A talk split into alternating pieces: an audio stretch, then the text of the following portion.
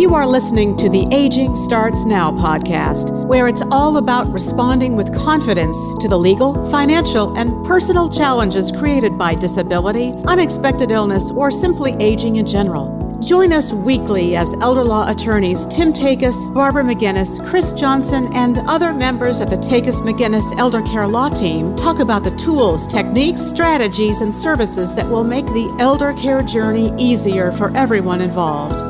Get ready because aging starts now. Welcome to Aging Starts Now. This is episode number 50. I'm Barbara McGinnis, and today we're going to be talking about the Yellow Dot program that is, um, in my mind, something new from the Tennessee Department of Transportation. And we have guest John Hall. Uh, who is the Motorist Information Coordinator for Tennessee Department of Transportation. Good morning, John. Good morning. How are you doing, Barb? I'm doing well, thank you.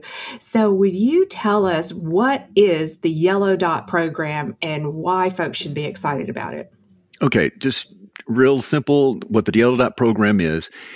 It's designed to provide first responders. Now, who are first responders? If you were involved in a crash out on a state route, on the interstates, someplace like that, if you're just driving around and not your fault, somebody hit you, but if first responders are called to the scene, those are police officers, fire department, medical personnel, with a yellow dot in your back window from our yellow dot program, they will know that they can go and get information out of your glove box and be better able to help you should you have some type of medical issue that they need to be aware of that is down and dirty, the very simple part of the program. Now, we can talk, and I'm sure we will, about other aspects and how this can get going and why and all this other stuff and what do I need.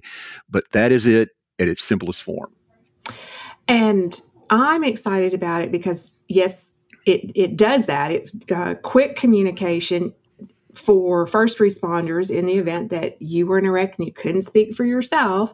Mm-hmm. But it's low tech, it's easy to use. Unless the car is on fire or something, it's going to be right there for them to get it. And if you are a person on blood thinners or diabetic or have a seizure disorder, some sort of diagnosis where it could be, you know, essential to you receiving appropriate care quickly, or if you, well, you're probably not driving if you have dementia, but you know, even if that's it, you, you can have it in, in, in your car, right? Well, Bob, here's here's the thing, Barb. Uh, so a patient with dementia mm-hmm. may not be driving, but they may be going to the doctor on a regular basis with someone who drives them there, the same person over and over again. Well, if that vehicle is involved in a crash, if the dementia patient has a yellow dot packet in the glove box and the first responders arrive, that's one of the first things they'll be able to find out is that, oh, this person has dementia, they have these issues, they're on these medications, this is how I help them. And then if the driver has the same thing, it would take two packets in your glove box, mm-hmm. but then they can also get help. Um, uh, you know, a dementia patient may not, if, if the de- dementia patient is not injured or incapacitated, but the driver is, they may not be able to tell the um, responders what the issues may be with this other person. But in the right. glove box, if they have one, it's there. And you're right, it is very low tech. Uh, one of the things we're asked a lot is if there's a form that's involved. Um, and in that, with that form, it does ask a lot of questions that some people don't really feel comfortable sharing what medications are you on? What is your medical history? Mm-hmm. Those types of things. People are very weary of sharing that information. They don't want want it to be just out there. Well, we don't collect that information. They fill out the form, put it back in the packet, stick the packet in their glove box. They are there um, the responders will see it. The responders are the ones who need the information. Right. And, and that's it. It doesn't go onto some database somewhere. It is on a piece of paper, very low tech. The first word processor, a piece of paper, and a pen. Right, right. So, uh, how long has this program been in existence? It launched in 2012 and uh, we've been at it ever since. And uh, when it first started, and and we still talk about it in terms of seniors, and mm-hmm. so it was a program kind of aimed at seniors, but it has evolved. Uh, the program's for anyone who has a medical situation that first responders would need to know about, and that is for babies all the way up to the most elder person driving in a vehicle or riding in a vehicle today. Um, it is wide open. But it, we started it in 2012, so we've been at it now just eh, almost 20 years. I think if you do the math, we started late 2020 or late 2012. So I'm, I'm, somewhere we've been at it for about eight years, moving into our ninth. Oh, that that's just fascinating. Uh, and I feel negligent in not knowing that the program existed until recently. We had another uh, guest on a podcast, a physician in town, and she mentioned this program and it was absolutely the first i'd ever heard about it. So i'm saying you guys are keeping this a secret. Well we're, we're trying not to um, but the, the, the, issue is um, we have basically the budget that we have goes to printing out the brochures mm-hmm. uh, printing the, the uh, documents and things like that that go into the folder and of course printing the yellow dot. Um, that's the key. A lot of people go why do you call it the yellow dot program when you're just talking to them about it? Mm-hmm. well we can't show it to you today, but it is about a two inch wide, maybe a little bit more than that, maybe two and a half inch wide circle yellow dot. And it does have uh, Tennessee. Uh, it has the yellow dot program on it. It has um, the kind of international medical emblem on there, just so that folks know, okay, when the first responders arrive, and, and there is a place to put it on your vehicle. Um, rear window, well, because because left. first responders need they need some sort of signal um, mm-hmm. to look in the glove box.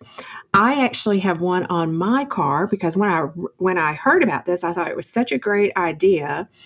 Uh, I don't have any chronic medical diagnosis. I think that's important for a first responder to know too. If I had uh, some sort of head injury or something in a car in a car wreck, they need to know that I'm basically a very healthy 56 year old woman and that anything they see wrong with me is a result of that incident. It's not because I have a medical history.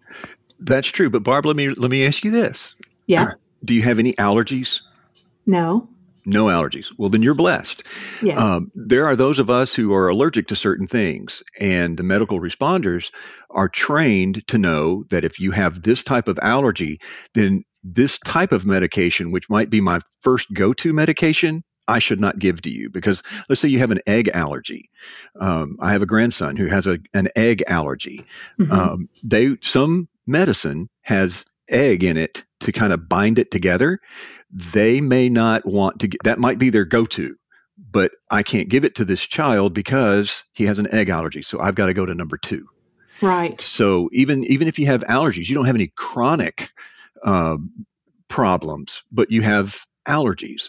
Um, and that's one of the things that we put in there. Put down all your allergies. Put down any medication that, even if it's over the counter, because sometimes if you're taking over the counter medication, it may have an interaction with a medication that they'd like to give you. But if they know that that you're on this over the counter medication, then they can go to number two, something that won't interfere.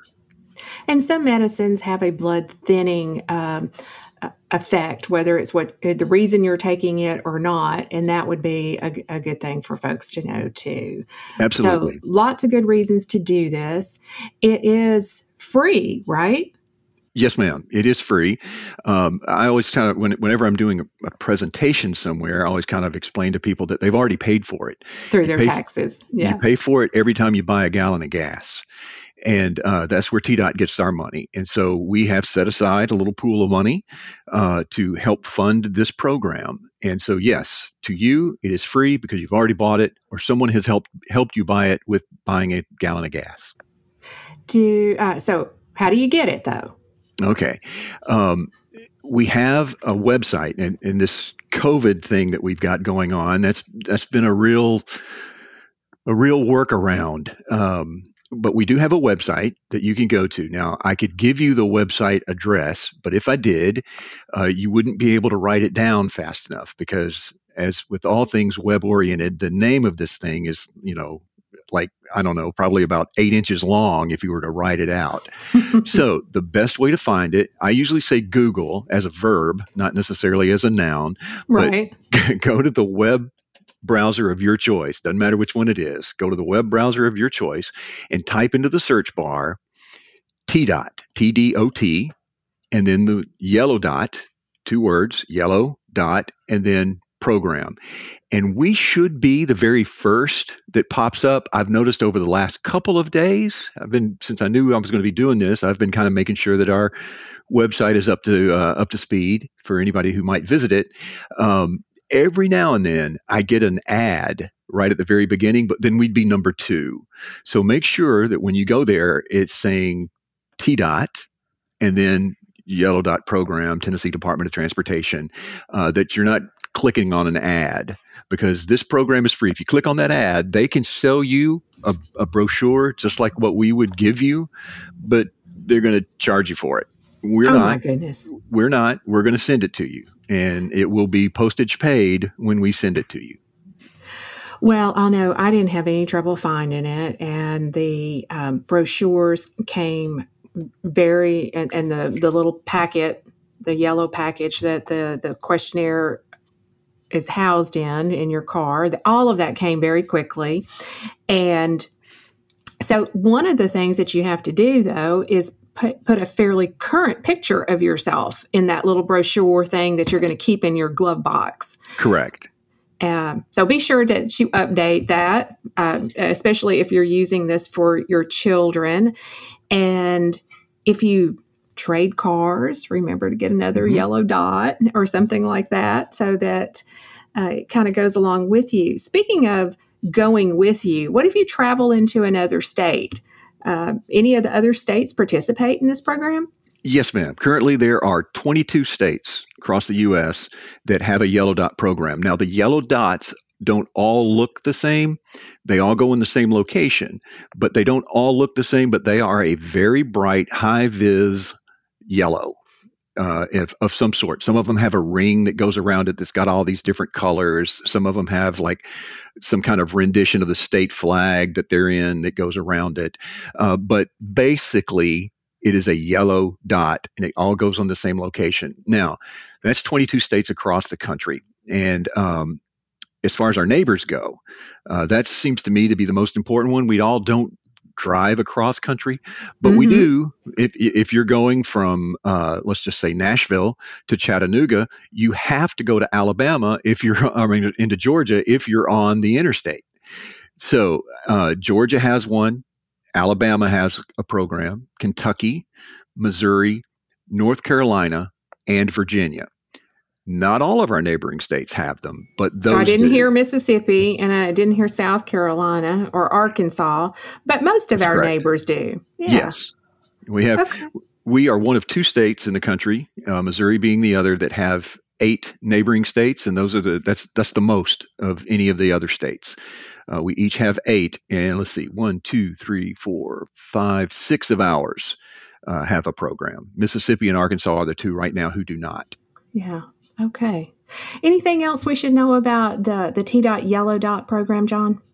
Uh, yes, ma'am. Real quick, um, when you go to our website and you start requesting a brochure, um, they're going to ask you if you and, this, and some people laugh when I tell them that, especially if I'm in a senior's place. But I always want to make sure that you understand that um, because we have a ton of very active seniors, I would like to include myself in that. And one of the ways I say that is I ride a motorcycle. We have a, uh, a motorcycle dot. It's a smaller dot, and we can tell you where you probably should put it. Most people don't say, you know, you buy a motorcycle, you you customize it to the way you want it, and I don't want to put a yellow dot on my motorcycle because the motorcycle i mean it doesn't have a windshield it might have a windshield but it doesn't have a rear window so mm-hmm. where do mm-hmm. i put it um, so we can help you with that uh, all you have to do is call the numbers that are on the brochure. If you request a motorcycle dot, and we'll help you figure out where to put that dot on your bike. Um, So we have that as well. Um, I just encourage everyone don't don't worry about this sharing your information. That's my big big key is if you are incapacitated and cannot communicate for yourself, you've already done so if you have this brochure with you. So. Gotcha. Yeah, that all of that makes sense.